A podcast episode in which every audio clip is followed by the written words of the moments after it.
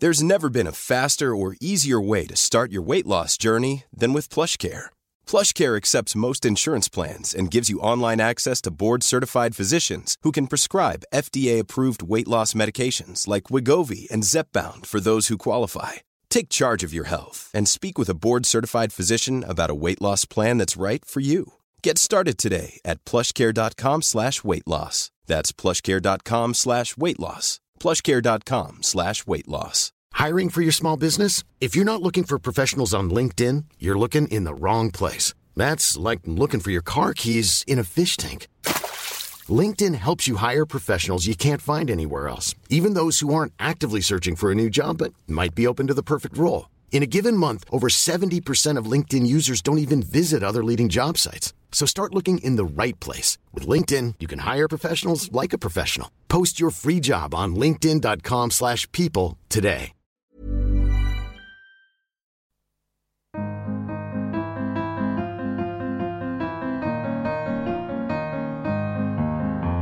Hello and welcome back to the Prospect Interview, where we meet some of the brightest minds of today and talk about the ideas that matter most in politics, arts, and society. I'm Tom Clark, editor of Prospect magazine. This week we're talking to human rights lawyer and award winning author Philippe Sands about his new book, The Rat Line Love, Lies and Justice on the Trail of a Nazi Fugitive. You might remember him as the author of the Sunday Times bestseller. East West Street, which is a history of the Nuremberg trials. But the Rat Line tells the gripping story of Otto Wachter, a leading Nazi who fled Germany after the war to mysteriously vanish. Philippe has a personal connection to all this too. He's friends with Wachter's son. Our deputy editor, Steve Bloomfield, talks to him about writing the rat line, how he moved between the personal and the political, and of course, what it's like launching a book in the middle of lockdown. But before that, Steve, I should ask you what's it like um, recording a podcast and uh, putting together a magazine in lockdown? Are we getting there? I think it hasn't been uh, too bad so far. The the first issue of lockdown went off without a hitch, and all subscribers obviously have that now, or have, have had that for a, uh, a couple of weeks. And recording a podcast has been not too bad either. I think it helps that the uh, the sun is shining and uh, there's a there's a park not far from here where I can get my uh, government mandated uh, exercise every day. Uh, how are you doing, Tom? Just about all right. Yeah, it's um. It's strange getting used to doing all this over screens, but I guess we're we're getting used to it like the rest of the world. So, um, tell us about Philippe. Why did you want to interview him in the first place? Uh, so, like many people, I found East West Street fascinating.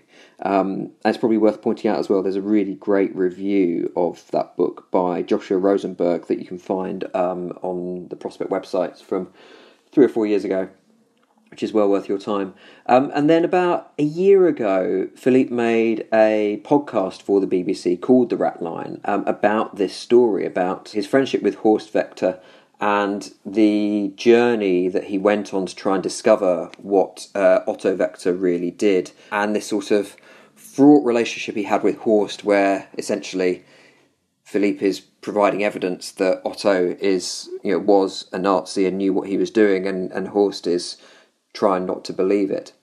And it was a really beautifully put together podcast. So when the book came into uh, the office, uh, I grabbed it and read it and thought it would uh, it would be a, a really interesting thing to uh, to talk to Philippe for the prospect interview about it. And in the end, though, how did you feel about the book? Um, I think probably because I had listened to the podcast before um, and already knew a bit about uh, the story, uh, I probably didn't find it as gripping as someone coming to it fresh without having uh, had that background. Um, but it had loads of extra detail that I hadn't didn't know before, and I think there was this really interesting thing which in fact, I think it's probably the, one of the first questions I asked Philippe, um, which gets to the heart of why he did this, which is mm. um, he speaks to a friend of his who says it's always more important and more interesting to understand the butcher than the victim.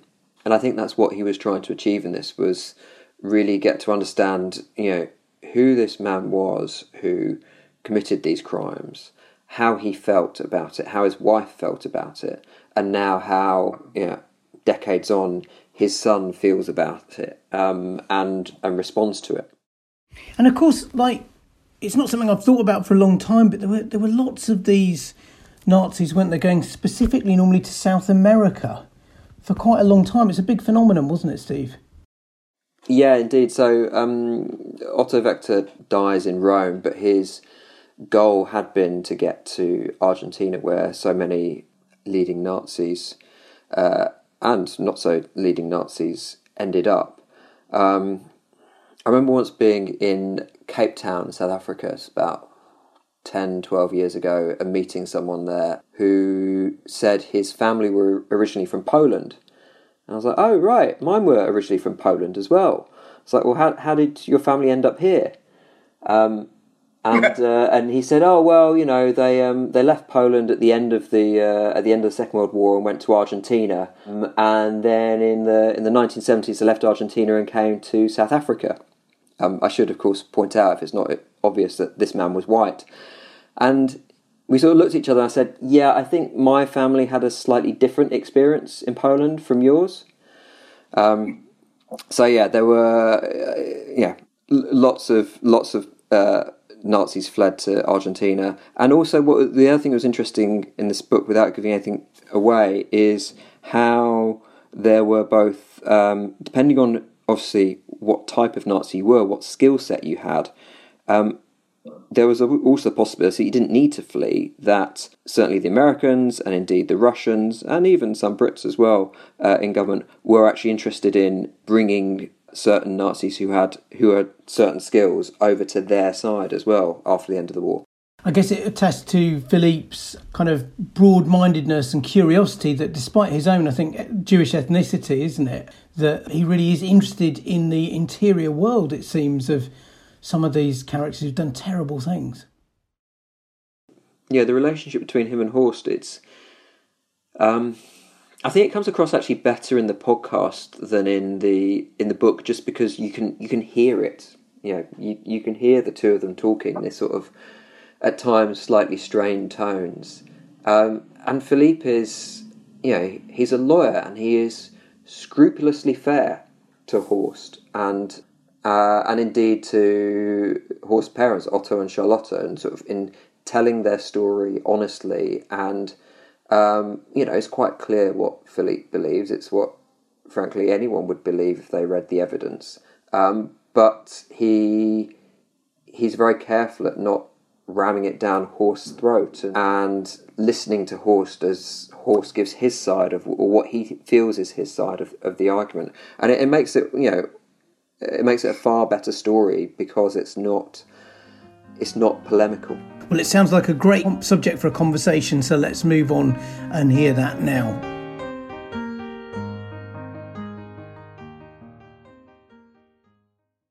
Philippe Sands, thank you very much for joining us today. Really good to be with Prospect. As a, as a regular reader and a fan, I am absolutely delighted to be having this conversation. Thank you. So thank you indeed for that. Um, before we begin, uh, let, let, us say where we both are. I'm uh, I'm currently uh, in my house in uh, in northeast London. Uh, whereabouts are you? And, uh, I'm in my house in North London, um, and it's where I spend most of my time anyway. So it's not that different. But of course, I can't meet with my mates on Hampstead Heath, and I go for walks with my wife or on my own, and that is different. It is indeed. We'll, we'll talk a bit later about sort of the the, the pandemic and the the global response because I'll be I'll be interested in your views on that. Well, just just on that, I mean, one of our one of our other neighbours is uh, is uh, a senior medic down at the Royal Free Hospital, which is just down the road uh, from us, and he actually features in the Rat Line, and he's become my main source of information also on coronavirus. So we can come back to that in due course if you want. We will. Um, I want to start with a line from the end of the book, and uh, this won't give anything away, but it's um, from a friend of yours who says, It is more important to understand the butcher than the victim. Was that your view before you began this project, or was that something that you sort of that, that came to you as you were as, as it was progressing? I don't think the idea of understanding the butcher, the perpetrator, was at the forefront of my mind when I began this whole project now many years ago. But it was not something I think I fully understood. It was encapsulated by a friend, a Spanish writer, Javier Cercas, when we were together in the Vatican. Um, he said to me, he'd read various drafts, and he said, I, I'm fascinated by this story. And I said, Why? You who read so much, you who write so much. He said, Because it's more important to understand the butcher than the victim. And that line, in a single moment, actually spoken to me in the Sistine Chapel, where we were there on our own on a sort of private visit. All of a sudden, it explained what I was up to, which is the beating, a beating heart of this book and of this project is to understand what motivated the Otto and Charlotte Wächters of the world. And I think that was there below the surface, but that line articulated it as clearly and elegantly as any other or any thought I had had. Before we get into how you came across uh, Otto Wächter yourself, tell us a bit about who he was and um, and what his role was within uh, within uh, the Nazi regime. Sure. Well, I mean, until I started getting involved in exploring who Otto Wächter was, he had been more or less whitewashed out of history. He was not a familiar name. Uh, he had successfully, if you like, been removed from most of the books, most of the stories, and I'm fascinated by how that happened. He was Austrian, he was a lawyer, he uh, joined the Nazi Party very early in his 20s while he was a law student at Vienna University. Uh, he became actively involved in the Austrian Nazi Party in the early 30s. He was involved in the murder of the Austrian Chancellor, Engelbert Dollfuss, in 1934. He fled. He comes back to Austria in 38. And then he has a series of very high ranking appointments in Vienna, then in Krakow, where he is appointed governor, where he personally authorizes and establishes the famous Krakow ghetto and then in District Galicia, based in the city of Lemberg, Lviv, Lvov, where he is based for two and a half years and effectively the senior administrator at a time that more than a million people are rounded up and exterminated, including uh, most of the members of my grandfather's family. He then escapes in May 45 and disappears off the face of the earth. And at what stage did you become aware of who he was and why were you why were you drawn to his story? It's an interesting question. I i think i must have come across the name at some point in 2010 or 2011 when i was first invited to the city of lviv to give a lecture on the origins of genocide and crimes against humanity and what became the book east west street. In writing in researching that book I was introduced to the son of Hans Frank, who is one of the four characters in that book. And at some point in our first conversation, Nicholas Frank, who I've come to know very well, who has become a good friend, said to me, Since you're interested in Lemberg, Lviv, perhaps you'd be interested in meeting the son of the governor, Otto Wächter. And the name Wächter rang a vague bell, but I'd really not focused on him. Nicholas made the introduction. We met very early, I think it was in 2012. And we've seen each other every year a couple of times since. So Wächter came onto my radar screen in a real way in 2012. At that point, my interest was primarily in his son Horst um, and trying to understand. I suppose it comes back to your first question understanding the butcher rather than the victim. I was fascinated by meeting two sons whose fathers were involved in mass murder. What was it like to live with that? How was it to live with a father who had been involved in such acts? I knew a story from the other side. I'd grown up in a household, if you like, that had been on the receiving end of such acts. And I regret that I'd never turned my mind to ask myself the question how is it to be the child of a perpetrator? And that question began to be answered through Nicholas and Horst. And both Nicholas and Horst had very different views of their fathers, didn't they? They did indeed. Uh, Nicholas shocked me when I first met him, some point in late uh, 2011, when he, uh, 2012, when when he he we met the first time. First thing he said to me was, "Philippe, you have to understand." Uh, I'm against the death penalty in all cases except in the case of my father. And the second thing he did was take out a photograph from his jacket pocket, and it was the photograph of the corpse of his father who had just been hanged at Nuremberg, which really sort of shocked me, and we talked about why he did that. Um, and then when it came to the subject of Horst and Otto Wächter, he said, You know, you're like Horst, but he is different from me. He has positive feelings towards his father. He wants to find the good in his father, which is not what I want to do in relation to mine. And so you've got these two sons on opposite ends of the spectrum, both extremes of position, actually. I mean, Nicholas's hatred for his father is very strong.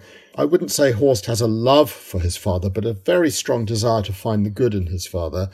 And that dichotomy, of course, was the subject of a film that my dear friend David Evans made, My Nazi Legacy, a BBC Storyville film, which tells the story really of the two sons and my relationship with them, navigating the complexities of their very different relationships to their fathers. You mentioned the film. Um, there was also you then did a podcast series, The Rat Line, and now you've got this book. Um, what is it that has made you keep going with this? What what is it that has has made you think that there is there is more to say, more to tell about about these stories? I mean, life is strange, you know, and we all know that the things that we do and don't do are not pre-planned, at least not by us, and they're accidental.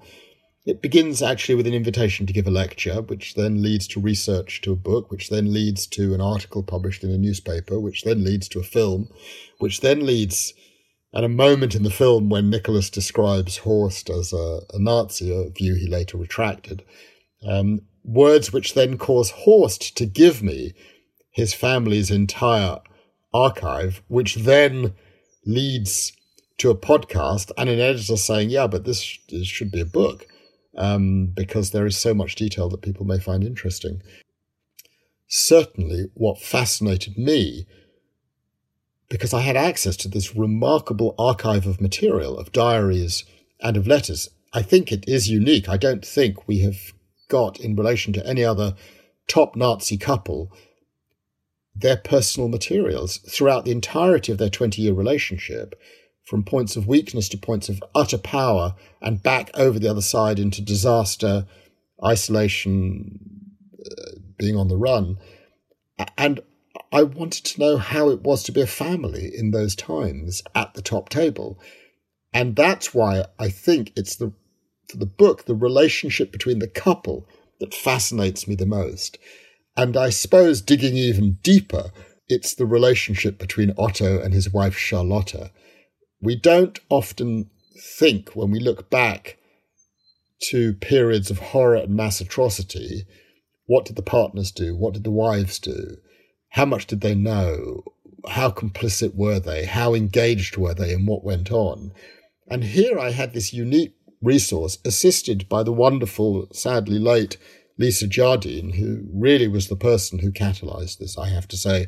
It's one of the reasons the book is dedicated to her uh, in part. She was the one who said, There will be hidden material in all these letters and diaries, and we must find that material and uncover the story.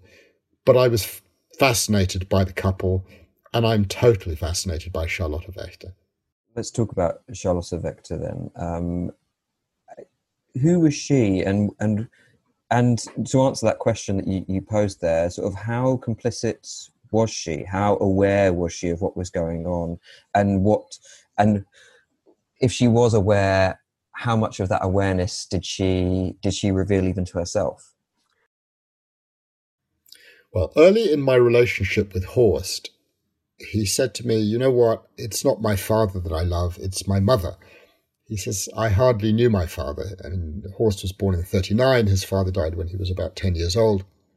But his mother he knew very well. She lived until 1985. She looked after him. He was very close to her. I think he was her favorite of six children.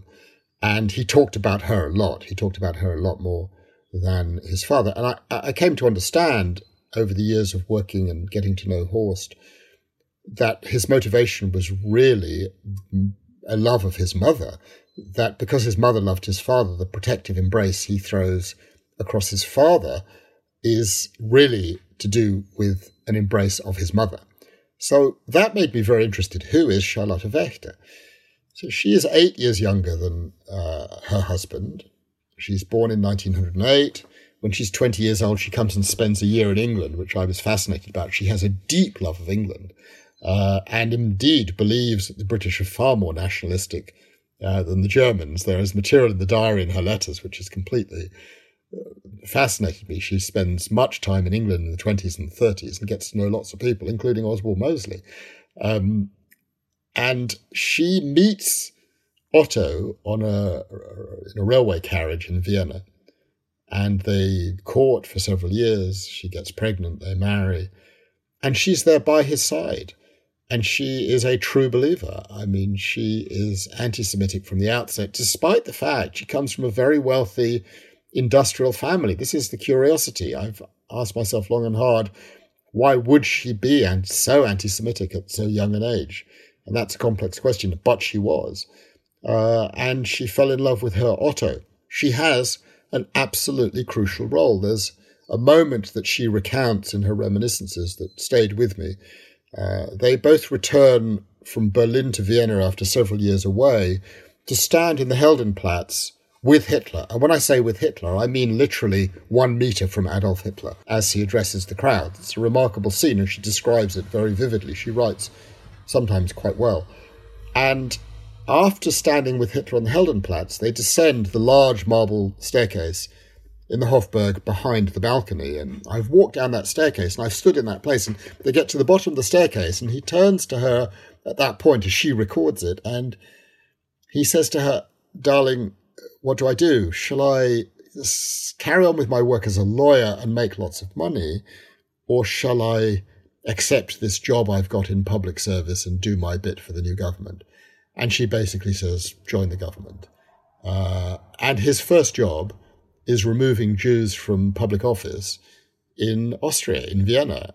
And he does it with brutal efficiency and is very soon promoted. So from the get go, she is, you know, deeply involved from that moment, but even from earlier moments, you know, when she's sewing swastikas onto bags and things. And uh, she's a complete fellow traveler. What is fascinating as I go through these materials I mean, it's 10,000 pages, so it's very time consuming, all in German, most of it handwritten. So I had the assistance of some wonderful uh, researchers, James Everest, Leah Mein-Klinkst, and, and, and others, extraordinary individuals, um, was what it emerged was you won't find many references in the material to the horrors that are going on. Now, I don't know whether that is because they were not recorded or written about, or because the material has subsequently been cleansed. But if it was cleansed, it was imperfectly cleansed because there are little hints here and there. Uh, a letter from Otto in 1939, my darling, tomorrow I have to have 50 Poles shot. A letter from August 1942 in the midst of the horrors. Terrible, I can't get any powder for the tennis courts, and the Jews are being deported in vast numbers, so there are no workers. So even in the family letters, you get hints of this. But at no point in her later reminiscences does she return to the negatives of what happened. But 30 years after the end of the war, Charlotta suddenly decides she wants to go back and uh, meet some of the old comrades. She wants to reconstruct what happened, and in particular, I think, the circumstances of her husband's death in 1949 in Rome, in the Vatican.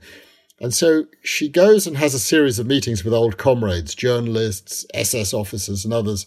And amazingly, she records those interviews and she keeps them on digital tapes. And when Horst gives the lot to the Holocaust Museum in Washington, they digitize it and he gives me a copy. So I'm able to listen to her later reminiscences, which go beyond her written notebooks of reminiscences.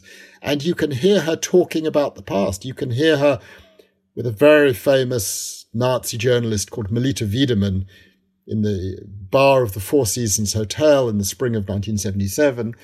You hear the toasts, the clinking of the glasses, the good times. I was a real Nazi back then, still am.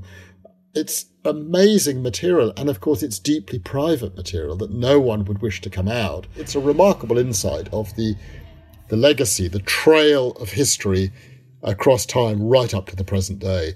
Because, of course, and I don't want to give away too much here, uh, various members of the next generation reach out uh, as I'm engaged in these projects 80 years after the events uh, which are described in the diaries and the letters, and it goes on. Hiring for your small business? If you're not looking for professionals on LinkedIn, you're looking in the wrong place. That's like looking for your car keys in a fish tank.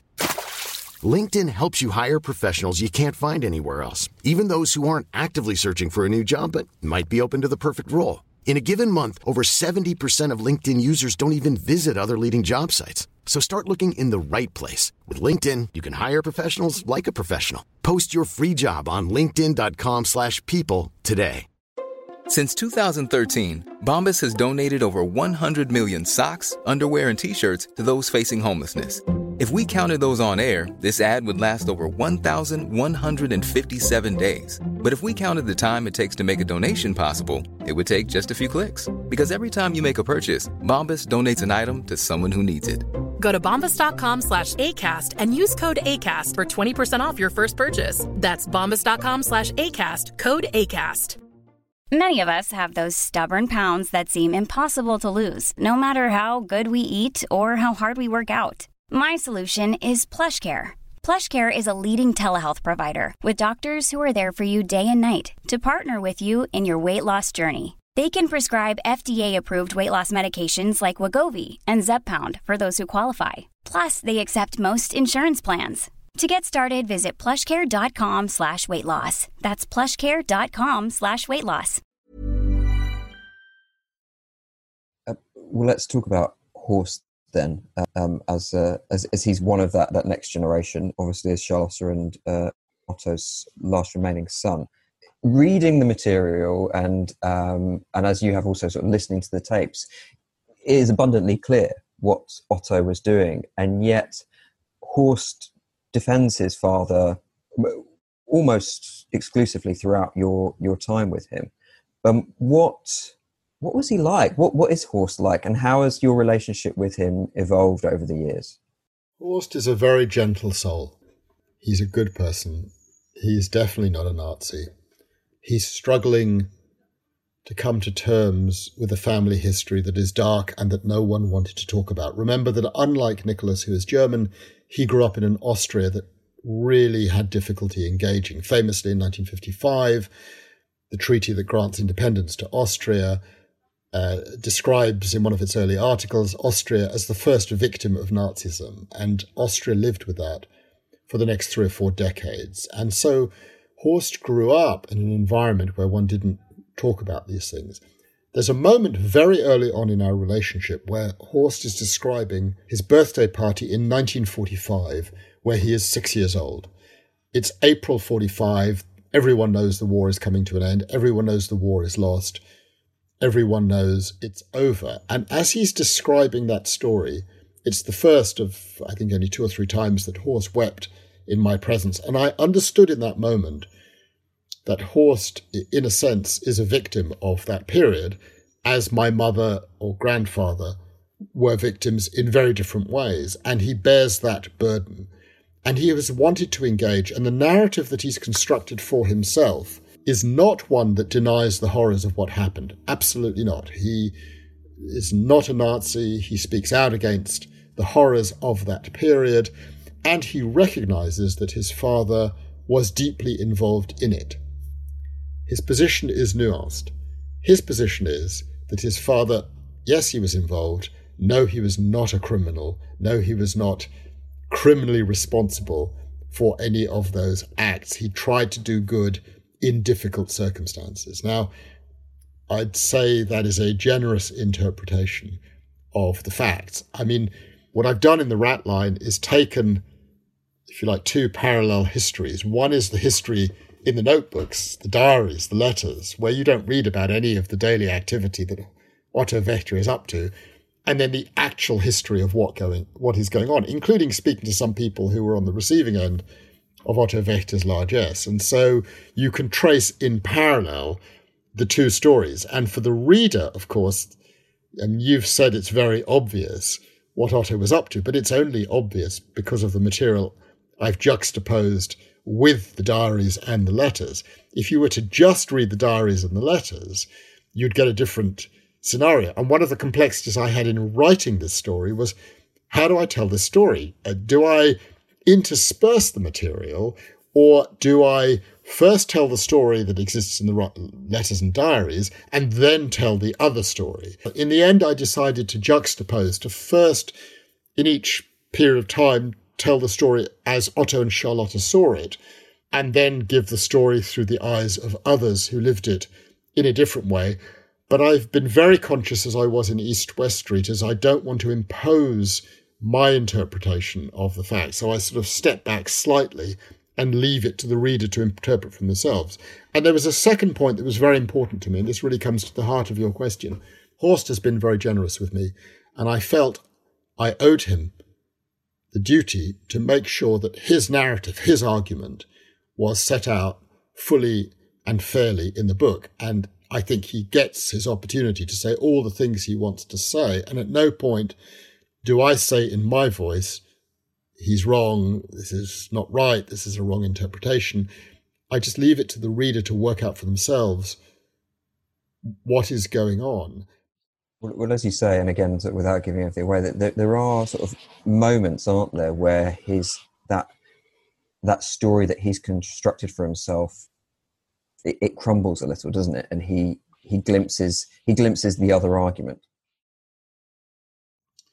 Well, there are painful moments for him and for me. I mean, uh, you know, I'm a courtroom lawyer, and one of the golden rules you have at the English bar is never lose your rag, never show your emotion, never lack restraint, just let the material speak for itself. But there was a moment in the summer of 2014, we traveled together. He and Nicholas Frank and I went with a film crew to Lviv and we visited some of the killing fields. We visited a mass grave where my grandfather's family is still today and the family of Hersch Lauterpacht, the man who invented the legal term crimes against humanity, are still today. And in that context, I showed him a document I had then recently come across, an indictment by the Polish and American authorities of the crimes of Otto Wächter, the crime of mass murder, as it was put, more than 100,000 Poles killed during his tenure in Lemberg, Lviv. And I showed him the document, um, and he looked at it and reflected and said, Yes, of course. Pauses. And I said, well, What do you mean, of course? He said, Yeah, this is this is not a Polish American. This is a Soviet document. He said, He's always got the answer to basically explain away why this isn't what it seems. Um, and at that point, I got really irritated with him. I mean, it, perhaps because I was in Lviv and the emotion got the better of me and I lose my rag with him and the cameras are rolling and and it's caught and there's no escape from it for me. And at one point, David Evans says, look, if you don't want that in the film, I'll, I won't put it. But I said to him, it's your film. You've got to decide if you want. He said, yeah, it's filmic. I want it. So my mother-in-law, when she saw that moment, said, yeah, that, that's the elder abuse moment. Um, and I don't like it, but it, it's a point where the evidence, the documentary contemporaneous evidence that Horst is looking at that has in his hand is absolutely overwhelming. And he doesn't want to see it for what it is. And that was one in one way very illuminating, in another way deeply frustrating. Uh, it's a very complex journey. You, you mentioned earlier on um, the the resonance to our current times of of uh, your your last book, East West Street, and obviously then the, the Ratline as well. I wonder if you could talk a bit about that. So, what what what do you particularly particularly where we are now in uh, all in our remote locations uh, and, and, and going out only for a, an hour each day. Um, what do you feel about where we are today and um, what these stories from the past tell us and perhaps signposts to sort of where we're heading? I think my concern is what you might call slippage, that one thing leads to another. You cross a line uh, you start in one place and then you're in another place and then another door opens and you cross another line and all of a sudden you've got yourself into a very difficult situation. And that was certainly the case as I was writing East West Street. I mean, the move away from openness and walls being demolished rather than constructed, and a degree of international integration, rights for individuals, an international criminal system, all the mechanisms that were put in place after 1945 were being assaulted. And they were being assaulted, ironically, principally by those who constructed that foundation of 1945, the British and the Americans. Brexit and Trump, in a sense, are joined at the hip in undoing the international settlement of 1945. And that coincided precisely with the publication of East West Street. The Ratline is different in this sense. It's much more granular on a single couple. And in writing it, I was very aware that what I was interested in was a simple question How could two highly intelligent, highly educated, modern individuals get involved in mass murder? And as I was writing it, I became aware that there were a series of lines in the life of Otto Wächter and Charlotte Wächter which were crossed he joins the Nazi Party in 19, early 1920s. He gets involved in a mass demonstration against Jews uh, in Vienna. He uh, gets involved in illegal Nazi activity in the early 30s. He gets involved in the killing of Dollfuss. He then is involved in the Anschluss. I mean, one thing leads to another. And I think that, I would say, is the single message for our times that what starts with removing rights from refugee children crossing a border into the United States, separating them from their parents, locking them up, incarcerating them in one places, which may seem entirely justifiable to certain people in a political system, then leads to the next thing.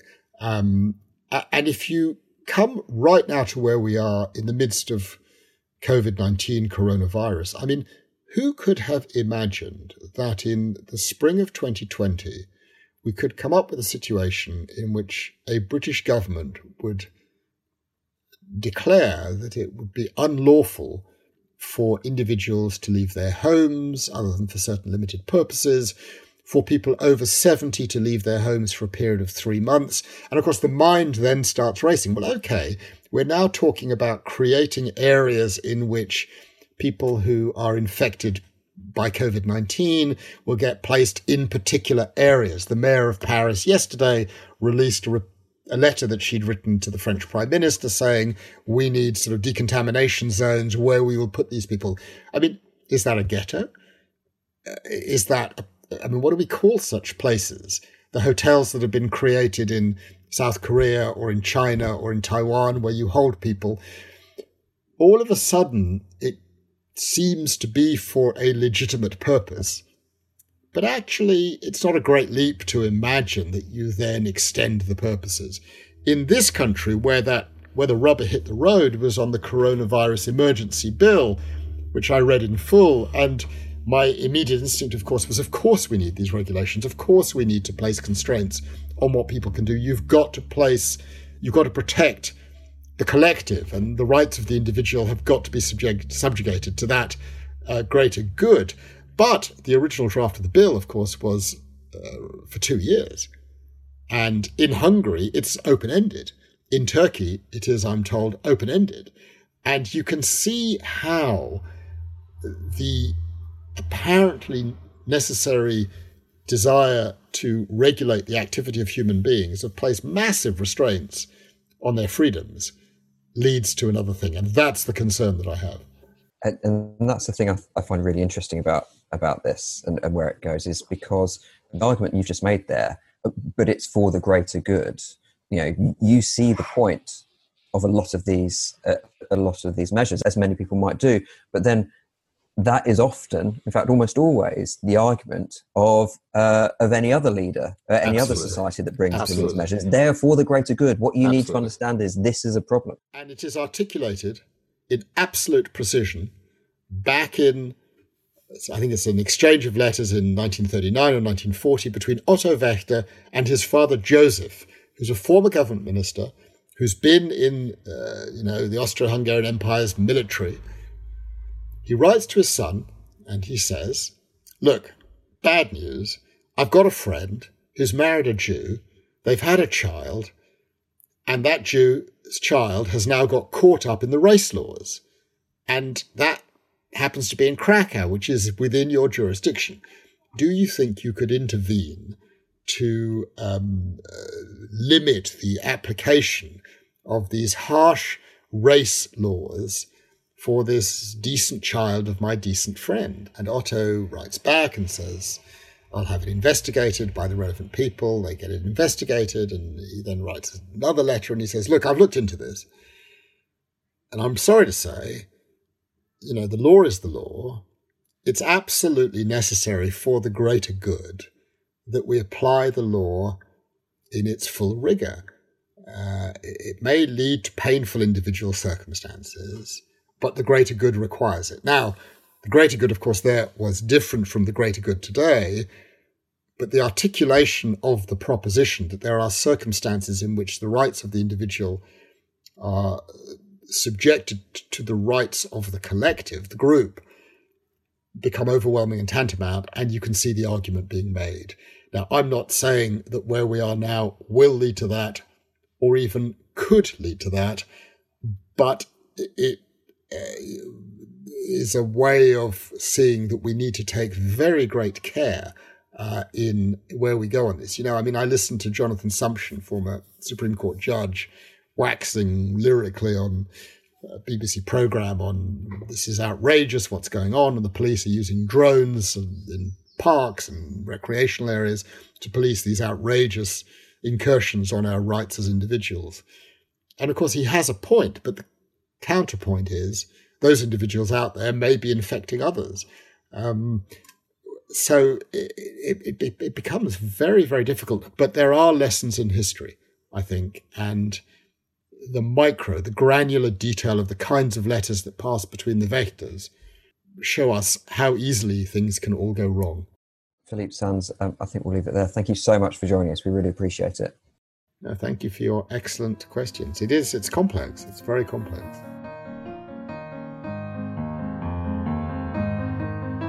All for us for this week. Thanks for joining us on the Prospect interview. If you enjoyed our podcast, then please do leave us a rating or a review. Rebecca Lou is our producer. Goodbye, stay safe, and we'll see you next week.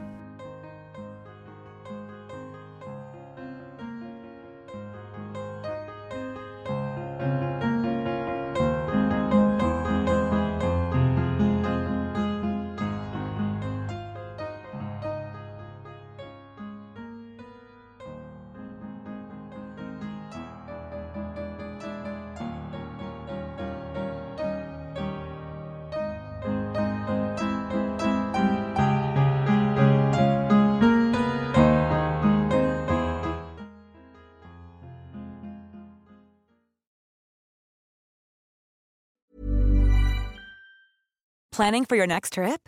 Elevate your travel style with Quince. Quince has all the jet setting essentials you'll want for your next getaway, like European linen, premium luggage options, buttery soft Italian leather bags, and so much more.